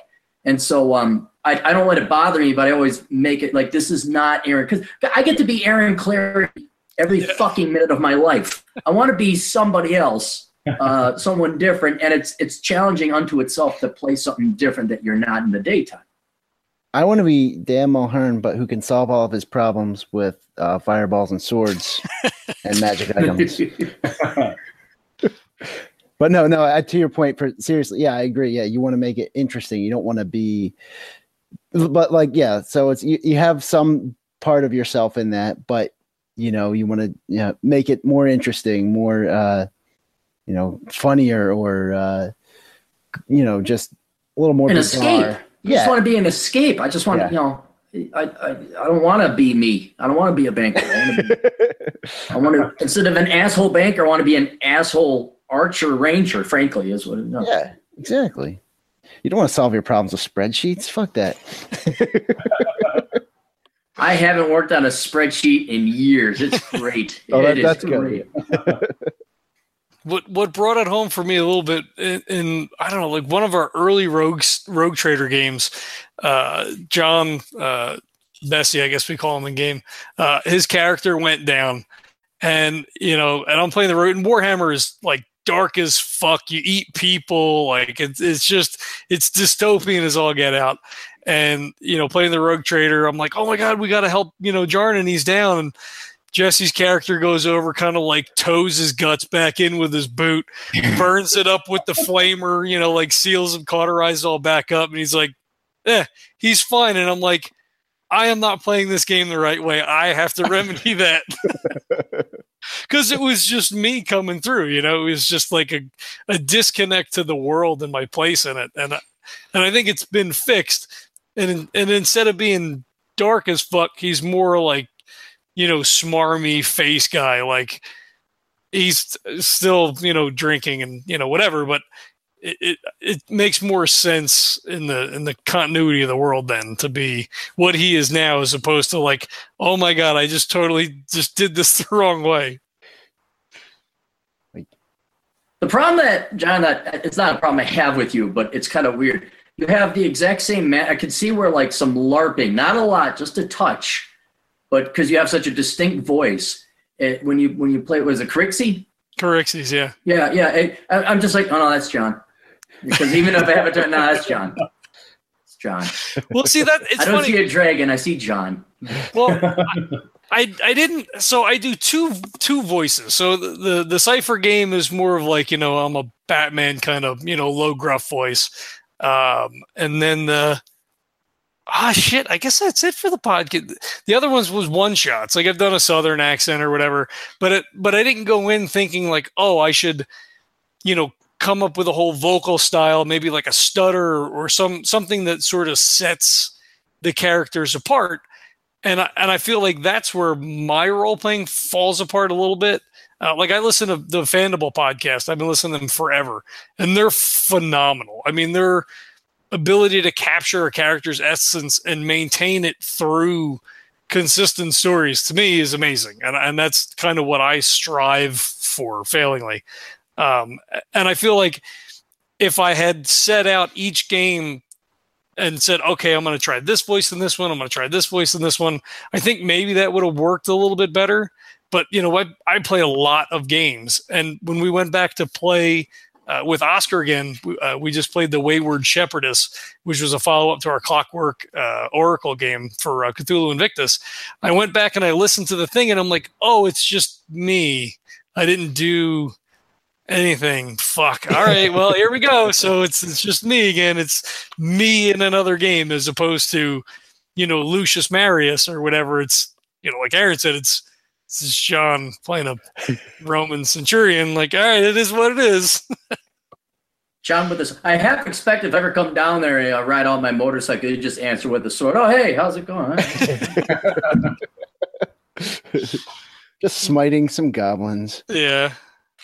Um, but yeah, that's actually uh, about the voices and stuff. I've been, uh, uh, you know, I, I mentioned earlier I have a five year old. Um, so at, one point, and still occasionally, he would um, ask me to tell him stories. So I like I kind of took that as an opportunity to work on stuff like that, like with D and D and and gaming in the back of my mind, you know, because uh, I've always wanted to be like a great storyteller like uh i always admire people who can like who can just tell a story and i suck at it and so i like i took that as a challenge to kind of work on that and like work on voices and timing and um you know coming up with like twists and stuff and uh it's been a lot of fun and it's really hard it's like after like telling a story a bedtime story to my five year old son i feel like mentally exhausted it's just like it's a lot of work to think up and and and uh you know kind of try to embody characters on the fly and that's you know Yeah, like yeah, that's what a yeah. dungeon master has to do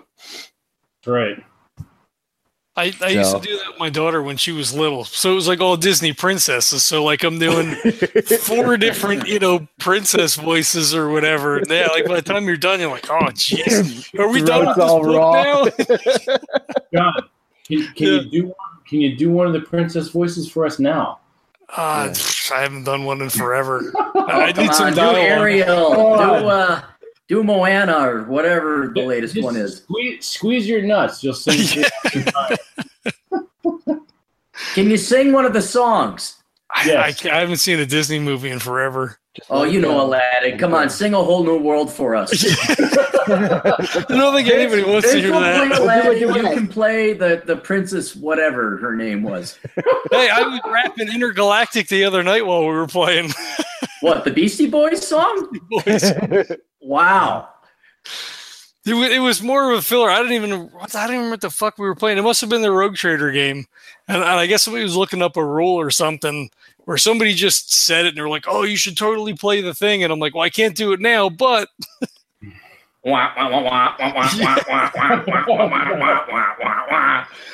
you know these kids don't even know who Beastie Boys is. Now I feel like old because like you don't know who the Beastie Boys are. Let me tell you, we used to fight for our right to party. we drove all all night to Brooklyn. you sound like the old guys in in um um The forties. No, you said no. You sound like the three old guys in um Cowboy Bebop. Oh, Goddamn son of a bitch. That's right. God son of a bitch. Yeah, we What used to the hell fight like there was no tomorrow. You spread seeds of your own kind, didn't you, huh? Every time you do that voice, that's what I think of. And those kids, these kids nowadays don't know cowboy. You know, Cowboy Bebop is 20 years old uh, this year. damn Yeah, Yeah. we'll have to do like That's get a crazy. live stream. Yeah. Cowboy Bebop talk. You know how hard it is to get your parents to watch Cowboy Bebop till they get it? Why are they in space? What's with the guy's arm? Did he use it in a battle? Does he wear the same clothes all the time? Oh, She might as well wear nothing. What she look the way she's looking now. She's all revealed, the tits hanging out. Why does she have weird yellow pants? What's with those suspenders? Is that a boy or a girl? I don't understand. That I'm won't be. just, I'm like, I'm like, watch it till they get the fucking dog, and then you'll get it. Once you get to Ein, then it all Ein. makes sense. Yeah. There you go. What's a Woolong? Oh shit, that's funny. Yeah, I got my kid for that. We watched the first two seasons of Parasite. We were watching Attack on Titan. Mm. Uh, she was watching a bunch of other shit. I'm like, I, I don't have fucking time for You had that. your little daughter watch Attack on Titan? She's well, she's 17 now. Oh, oh, okay. Yeah, she's not little anymore. Yeah, she she keeps me young. I'm I'm, I'm into what the kids are into. You're hip, you're hip, aren't you? I'm hip to the jive, brother. I'm hip. I'm with I gotta get. I got little nieces coming online, and they're great because they think whatever I do is great. So there's like no sales pitch. They just you know paper airplanes. He's God. You know. and- let's let's feed ducks. He's God. You know. Here's some ice cream. He's God. And so when they're when they're a little older, I want to get them into like Cowboy Bebop, Samurai Champloo. Oh yeah. so that at least yes, or even Bugs Bunny, so they at least Oh, think yeah. you know like this is cool because then they'll become teenagers and like he's safe boying, he's square, and I won't be cool Uncle Aaron anymore. there you go. It's there's a small window of opportunity to get those things in. hmm Oh yeah, yeah. Yeah. Oh, I'm gonna show my fossil collection. We're gonna go hiking. I'm gonna, we're gonna do all that cool stuff, and then the day they turn, I think 11. 11 is when when they turn evil against you, or they're just indifferent about everything. Then they. That's then when they- the that's when the chemicals get dumped in their body. Yeah. But right now, it's awesome. I mean, anything you want to do, anything, they're just excited to do it, and uh, Oh yeah. you know, because they don't know any better. Yeah, everything is new. Everything is novel and amazing. Oh, It's great. Not like now. No, I'm so bored with stuff now. yeah. Which is why this is great escapism. I'm like, really? I'm like, oh, cool. We get to go into some magical world where my brain actually believes falsely that we're here. And then after it's done, it's like, oh shit, life. Yeah, that thing. Yeah. Oh, it's it's 11 o'clock, and I still have to take a shower and then get up at 4:30 to go to work. Cool.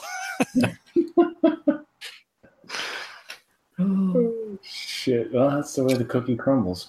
Mhm. You ever get excited? You look because you look forward to changing oil because you get to do it yourself. You get a little bit man, like, hey, I get to change oil today. All right, I actually did that today. yeah. You finish it. There's a modicum of self satisfaction. It's not like commuting or going to a to an office. It's Oh yeah. Like- I'm actually something. driving up to Phoenix this weekend for a gaming convention, so I was like, ah, I should probably do that before I put like a couple hundred miles on my car. I wish that was. I would have. I would have uh, put that into my plans. Unfortunately, my girlfriend's flying out this weekend here to Vegas. But I would have, if I had known that, I would have gone. I am tentatively going back to Phoenix once I get on my bike and weather uh, gets going. But um, yeah, it's always good to geek out in person. Yeah, yeah, geek out in person, too, yeah. Th- This is fun. Like, you know, playing games, you know, especially if you don't have another option, playing games online is fun. It's different than being in person. Oh Um, yeah. And and it's better than not Did- playing at all, but it's not the same as all sitting around the table. It, it's ju- it's Right. Don't you don't have the exact same odors playing online as you normally do. And, Oh, there's that. The special D and D Legends of Tabletop deodorant. You always have that fat kid that never wore the deodorant, and we never told him anyway not to. to- I mean, just for, I don't know why no one, but we had him. I can remember him right there. There was always that guy. There's one in every group, And- but if you go to a convention, there's tons of them. Yeah. They're all all under one roof. We never had that guy in our group. Oh, wait a minute. That's because that's because you were that guy. you guys ever have a girl in your group or no? Yeah, we have. Yeah, We yeah, yeah. Yeah. Yeah, we, we played the when Vince and I first got together and we were playing my I guess I she probably wasn't my wife at the time, I guess girlfriend, I guess at that point still probably, right? Yeah, you guys hadn't. Were you having sex or not? Yeah. Oh, we were. I think we were living Well, together. then you were you weren't married. You were you were boyfriend girlfriend. uh, you know, and, and and Vince's girlfriend, like they, you know, like we wanted to play, and Vince's brother wanted to play, and they were like, eh, you know, whatever, we'll try it, and it just it wasn't like they didn't care so much. That's it. There They was, there were was like, no, oh, we'll play, whatever. There was no there was no real there was no real like serious investment in it, and you could sense that it was it was it was subtle, but you could sense it, and it threw off the, the fucking table dynamic. I hated Yeah. it. But I've, I've had in our game, um, uh, Dan, Josh was never fully invested. Like you couldn't see because you were online, but he'd be at the table, you know, playing Candy Crush while we're, you know, doing a thing. Like I get when it, you know, it's not your turn in combat, but because you know the combat takes a while and it's dynamic. Like okay, if you're going to move over here, I can get a flank. Shit, I'm not gonna. I'm not going to do that when my turn comes up because I know nobody else can get there. I'll move in. So Hmm. you're always kind of calculating and moving where he's It's just, like, you know, kind of Yeah. not quite as involved, which is why I started, you know, kind of rewarding you guys for role playing and, you know, giving you bonuses on things if, to make you guys more involved. Engaged in it, yeah. Yeah. yeah it's tough it is tough with that system because yeah for exactly that reason because it is it's a lot of like mental effort to to focus and plan your attack and you have to like be pretty strategic because you could you know you can fuck things up you know but uh Mhm. yeah and yeah the turns are long and you can't like finish your last turn and then plan your next turn because by the time you go like everybody's position is so relevant and important to what you're going to do that it's you know you have to wait until your turn comes up to really decide what you're going to do again. And then that takes forever. But uh See, the, the thing that always threw me about James is James is very knowledgeable, very good, like he knows the rules in and out, but it's also very mechanical. And yeah. like for me because of the podcast now i really don't like that. Like i get it and it's it's a numbers game and especially for d&d but I, man i hate it as a player you know i just i I would rather not meta things at hmm. all if i get away from it and just let things develop as they happen and hopefully it works out you know and if not well shit whatever. Yeah, no, I agree. I always I have it's a little bit of having having James there because I could do whatever I wanted, but if I needed to have his advice, I could just just you, you don't bother learning. Just ask James. or just say what you actually want to do and he'll tell you yes the or no correct thing to do I think that's great. want to do this? I like don't ask need Eves, but Like, just ask like- James. why Yeah. don't you attack that guy he's already bloodied or like yeah I i got a don't- I- on that guy I don't need to remember those things because he, he remembers them for me, and and that lets me frees me up to play the game. So I think every game should have its rules layer. He can, so basically, I am happy have- with that. James He could just just run play- combat play your and character. then is what you're saying. yeah we could all role play and james could just run the combat for us No, he role plays too, but that's the thing. Like does, he knows does all the rules, and then he Yeah. does a great job role playing. And if that's the player, if that's the role he wants to take as a player, that's awesome. Yeah. But i'm kind of like that too like i'm more on the side of like wanting to get wanting to maximize you know get the best possible attack in and do the damage so i'm like i'm with james on that like um trying a little bit trying to metagame like i understand it's wrong but i can't help it like i like like i want to like you know always trying to like get the best turn in possible or like you know think of an angle but yeah i but that, that that's the the, part game? that I enjoy. yeah well yeah Like you yeah, trying to do the worst thing possible and trying to put yourself at a disadvantage. I'm gonna stand on my head, turn around, and shoot the bow and arrow with my weaker hand. I mean, you know, this, But think think about but like talking like out of character, but like, all right, well, if you do this and then wait for me to do that, and then we can, you know, gang up on this guy and uh and that kind of thing, you know, I guess is more like kind of out One out of power game twins unite. Yeah. you don't even know what that is, do you? Wait, what though? the is Wonder Power Twins? Unite. Oh yeah, form of Yeah. uh, oh, I had yeah, I had I watched I had to watch the reruns. They weren't on. Uh, Oh, But uh, what was the yeah, we had- monkey's name? Aaron, what was the little fucking monkey's name? I forget. Jeep. Jeep? Cheap or Jeep? Yeah, maybe it was Jeep. Jeep. Hang on. What was the monkey's name? Yeah. And it was Chim Chim in the uh, Speed Racer. The problem is there was like a monkey in every Hanna Barbera cartoon, I think. So yes, Magilla Gorilla. It's yeah. Grape Ape. Grape Ape. Grape Ape. Grape ape. Yeah. you know what? I ran into I ran into these not kids. They're in their younger thirties. They had no idea who Foghorn Leghorn was. What? Yeah, and I had to like show them on the internet, and they did not find him funny. I'm like, how do you not find Foghorn Leghorn funny? They thought I was crazy. I said, boy, he's my, my boy's about it. Uh, a bright, a good- nice kid, but a little dumb. Pay attention, boy. You're not paying attention, son. Attention, son. That's Look- one thing. I don't know where to- I don't know where you watch Looney Tunes cartoons anymore, except for like Boomerang. badly uploaded YouTubes. Yeah, Yeah. Boomerang is probably the only place you're going to be able to find it. And even some of Okay. those now were edited for content because they're No, offensive. Yeah, I want to see Daffy Duck slap Hitler in the face. exactly.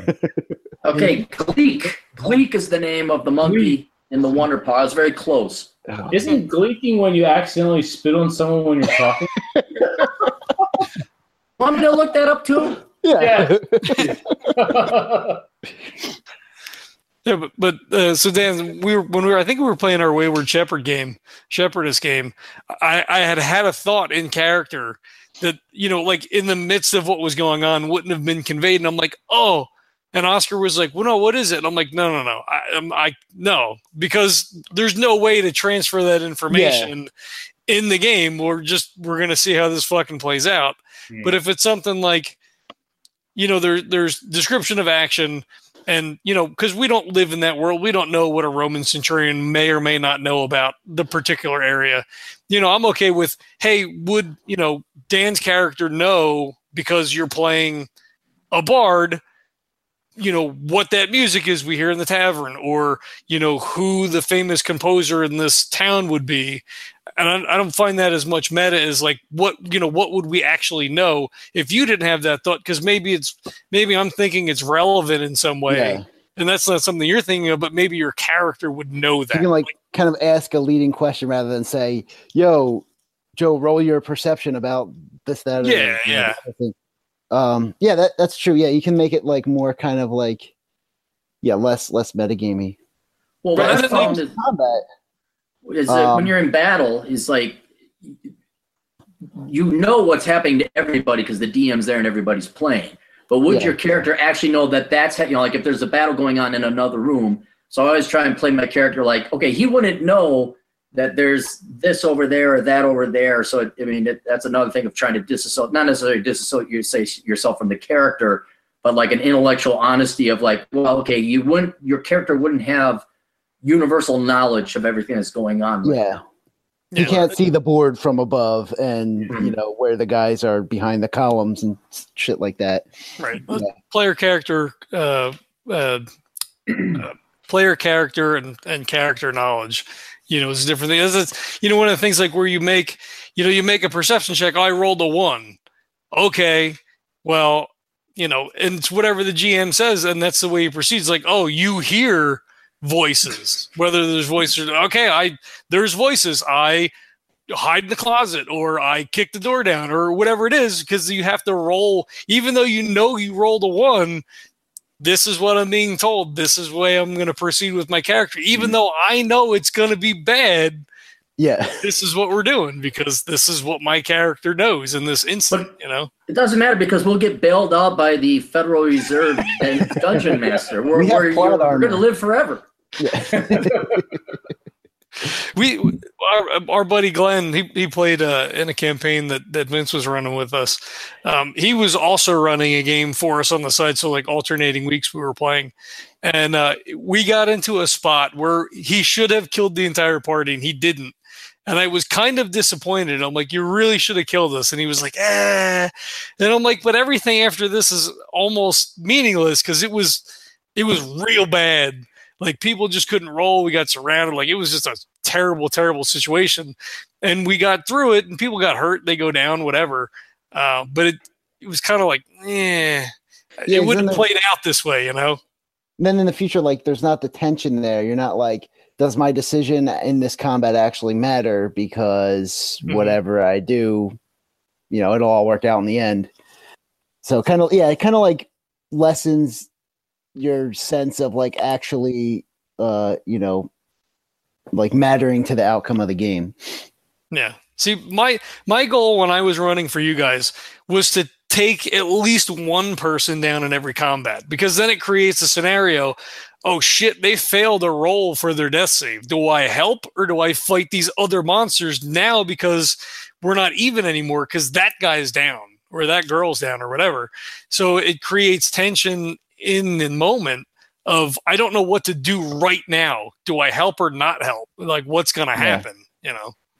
Well, wouldn't that kind of be determined by your character's, you know, uh, uh, uh, morality matrix or your allegiance or alliance or Yeah. something like that? I mean, that it, if you're going to play it, it, that would almost, I know it, it would create good tension. Like, oh crap, you know, Sprado's down. What do we do? And uh, but if you're if you're with your character, it's like my character wouldn't give a shit. He just, you know, would continue on.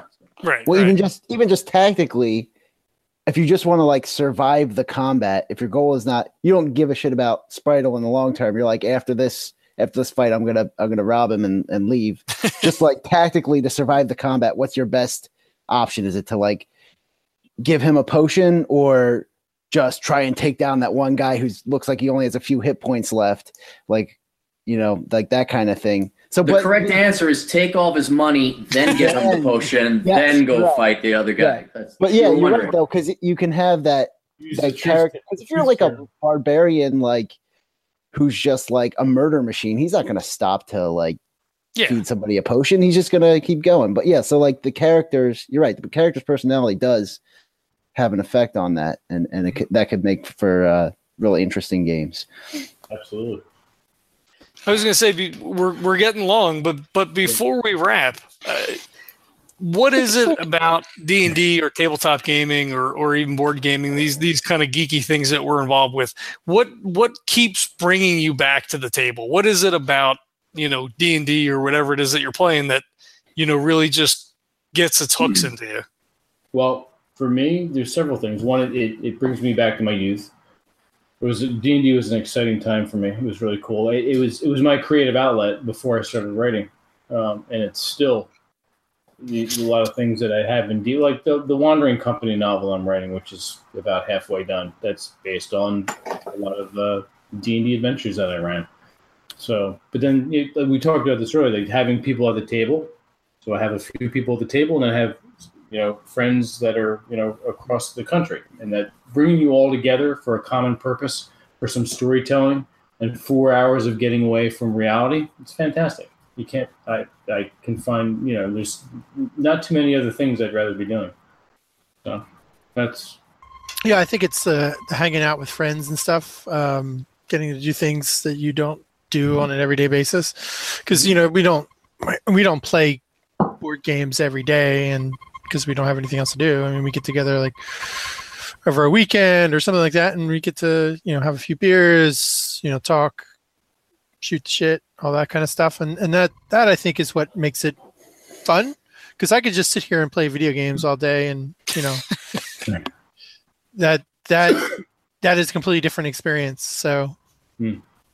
that's true Yeah, like in a video game, you always run into the invisible wall somewhere. Like you'll see something over in the field over there, and, and you you go up to the fence and you try to jump over. You can't jump over because there's nothing over there. Like that's the end of the game. But there's nothing like that in D and D. It just it could just keep going. It can be you know whatever you want. You know you could you could go into business. You know start a company and and and build that. You could found a town. Like there's it's so open-ended. You could. I, i'm sensing i'm sensing a trigger his- his- i'm sensing a plot theme buried murderous rage. uh, but yeah, so so there's that, and I also just like I love creating characters and like thinking about what kind of cool shit they could do, and then like when you're actually playing in D and D and and having it happen, it doesn't just exist in your head. It's like you know. It's happened between like this group of people and like it's interplayed with other characters and stuff. So it's uh I like that, like that kind of idea of creating a character and seeing what they could do in uh, in the D and D world.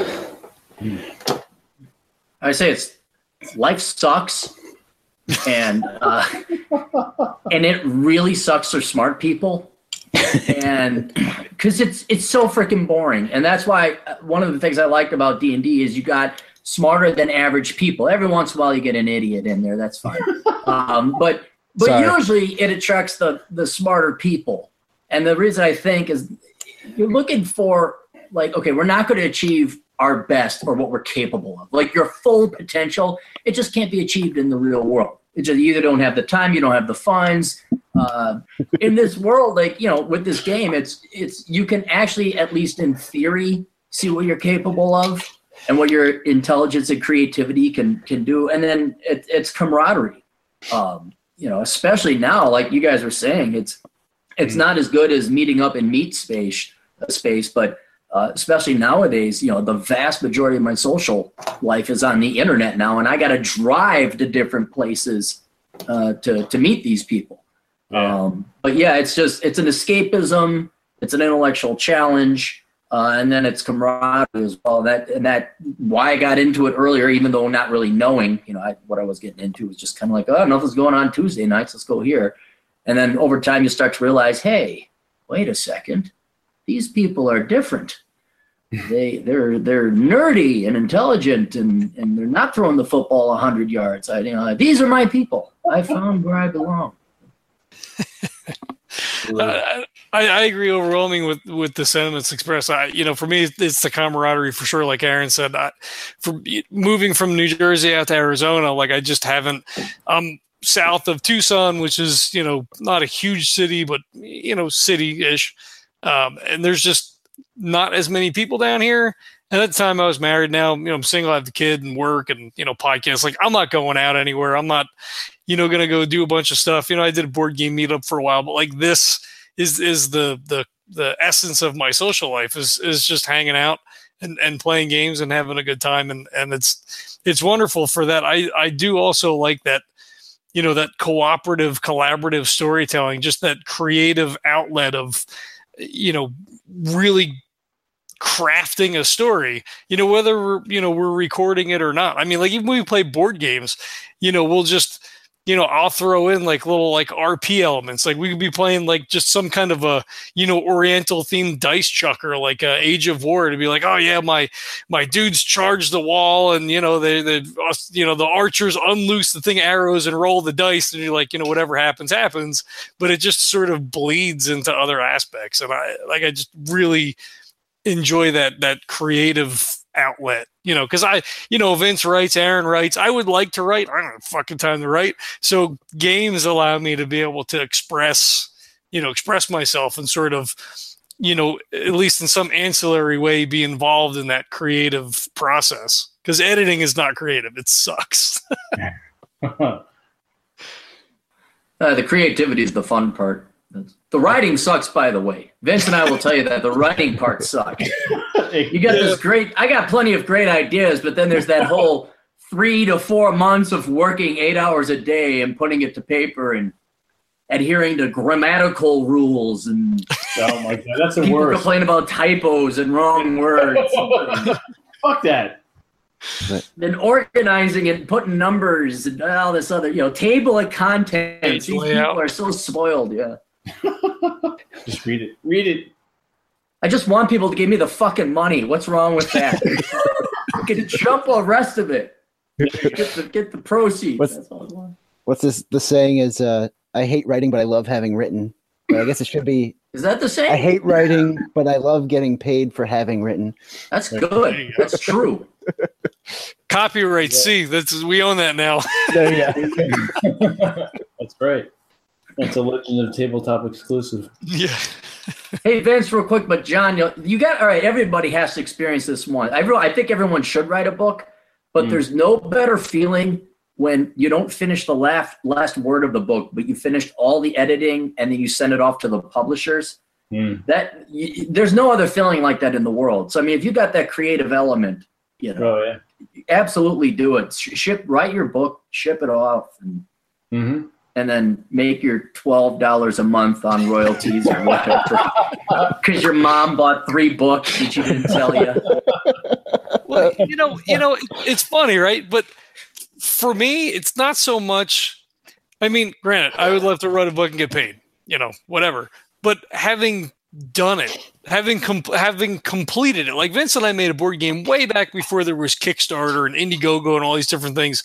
We cannibalized a bunch of other games and made a Risk style board game and it it Mm-hmm. never sold. It didn't do anything. I got the maps, you know, kind of stuff behind the shelf over there. But we did it. You know, I mean, it was something that we accomplished for for better or for worse, but we still did it. You know, Mhm. um, you know, we we published an independent magazine for a while, didn't take off. You know, people got didn't want to do any work, so then it was just me and him, and it's like, all right, well, this isn't going to work. But we did it. You know, we put out a couple couple of issues, and it was something that we that you know that we accomplished. Uh, Yeah, you know, regardless of whether or not it was successful, it was it's still done. You know. We, Yeah. still- we got rid of most of our issues, so so. Yeah, yeah. All right. Does anyone anyone have any? Well, all right. Here we're going to go from Aaron all the way over. Does anyone have any tips as a player or a GM that you could give to your our, our viewers? Like what what uh, When I'm number one to answer that question, I just got to come up with something right away. Um? Yeah, you're on the spot. Go. Okay, I would say the first thing is to separate yourself from your character. All right. That's that's every young you start when you're young, you start when you're a teenager, and you're all about you. And okay, that's fine. I understand that. That's not for this. You this is an opportunity to play different characters, um, and and explore because, like I said, every day you get to be you. Life sucks, and inevitably, after 40 years, it's gonna suck being you. No matter how awesome you might be, it's gonna be oh crap, this again every morning. So here's your one chance to not be you. So don't be you. Be somebody else. I would say don't have three kids and another one on the way if you want to have any free time whatsoever. So that's the best advice I can give. And, the and best just advice play games. ever. The To best do advice ever. I love it. Ah. so Yeah. I'll see you in uh, 18 years, guys. oh fuck me. Ugh. all right, John, you got. That's going to be a tough act to follow. Yeah, yeah. I, I, mean, if, if you're new, just have fun with it. You know, um, just take it as it is. You know, there's no wrong way to play. You know, a role playing game. Whatever happens, happens. You just kind of improv it, and you know, if your your plans go awry, like Gabe said, then you know, so be. it. You come up with another plan. If your, you know, if your character dies, that can really suck. But you know, then maybe that character lives on in that universe. uh, You know, and you know maybe there's a statue put up because they fell defeating the goblins to protect the town or whatever. Like there, there's ways to incorporate those things, you know, into the game and and make it, you know. And then everybody always remembers. Fuck, do you remember that one time that Bill got killed by that goblin, stabbed him right in the ass, and he died? Like it was the worst thing ever, you know.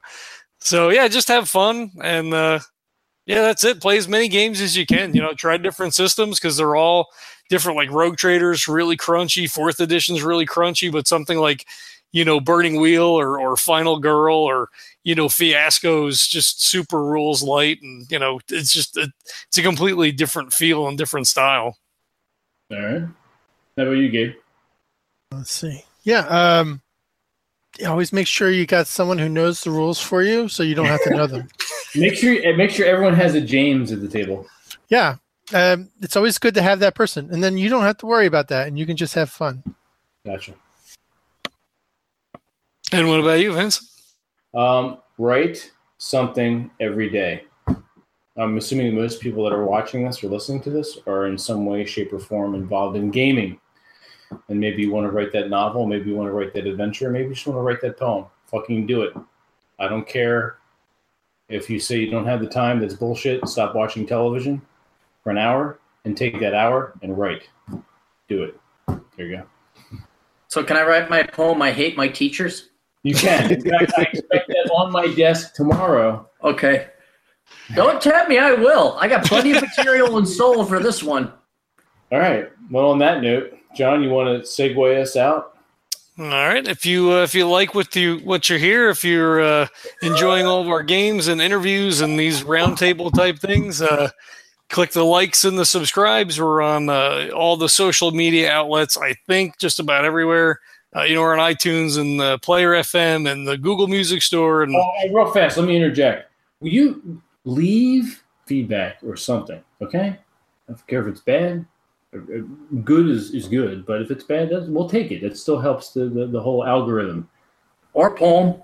Or poem, you can leave a poem. I mean, if you want to go back in and listen to Aaron's poem and you know use your own, use it as inspiration for your own, we're, we're okay with that as well. So hmm So yeah, co- uh, comments definitely help on on all the uh, different uh, pod catchers, pod chasers, and all that stuff. They use algorithms to bump people up all over. Uh, so YouTube's probably going to flag this this this video. So yeah. yeah, I can't edit video, so I'm going to download this before I go to bed tonight. Well, you, are you going to try and monetize it? nah, we don't we don't do that. No. I, they, they probably won't flag it. That, that you got to trust me. I know when videos get flagged. I have expertise in that, and this this is pretty pretty tame. This is pretty okay, there you go. I'm I'm I'm loath to make people watch commercials. The the fan base is not large enough to be like, hey, you know what? You're going to watch commercials now. Maybe in the future. Eh, we'll see what happens. couple years. All right. So if you tell your friends and tell your enemies and tell your family, and we get those numbers up, maybe you're doing yourself a disservice. You're gonna have to watch commercials here next year. But you know, it's good for us if you like the content. I mean, hey, you know, Yeah, pays support- the bills, support- keeps keeps this thing going. right. Support Legends of Tabletop. We can't do this without you. Yep. We're here We've got you. coffee for sale. Check out the convoluted link in the show notes or just go to tinyurl.com forward slash legendary brew. Uh, I just ordered like six bags, I think. Is it for- bad that I haven't had it yet? And I, it's it's our our blend. It is. It's it's pretty shitty, bad. Yeah, actually. it's pretty, it's pretty shitty. I'm, so, I'm gonna I'm gonna order some this weekend, and I'll let you, I'll give you a full review.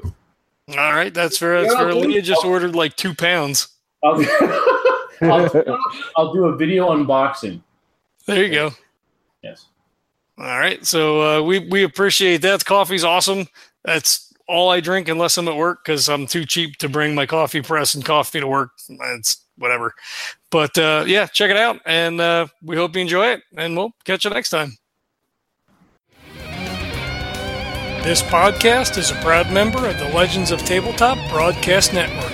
For more gaming related content, please visit www.legendsoftabletop.com.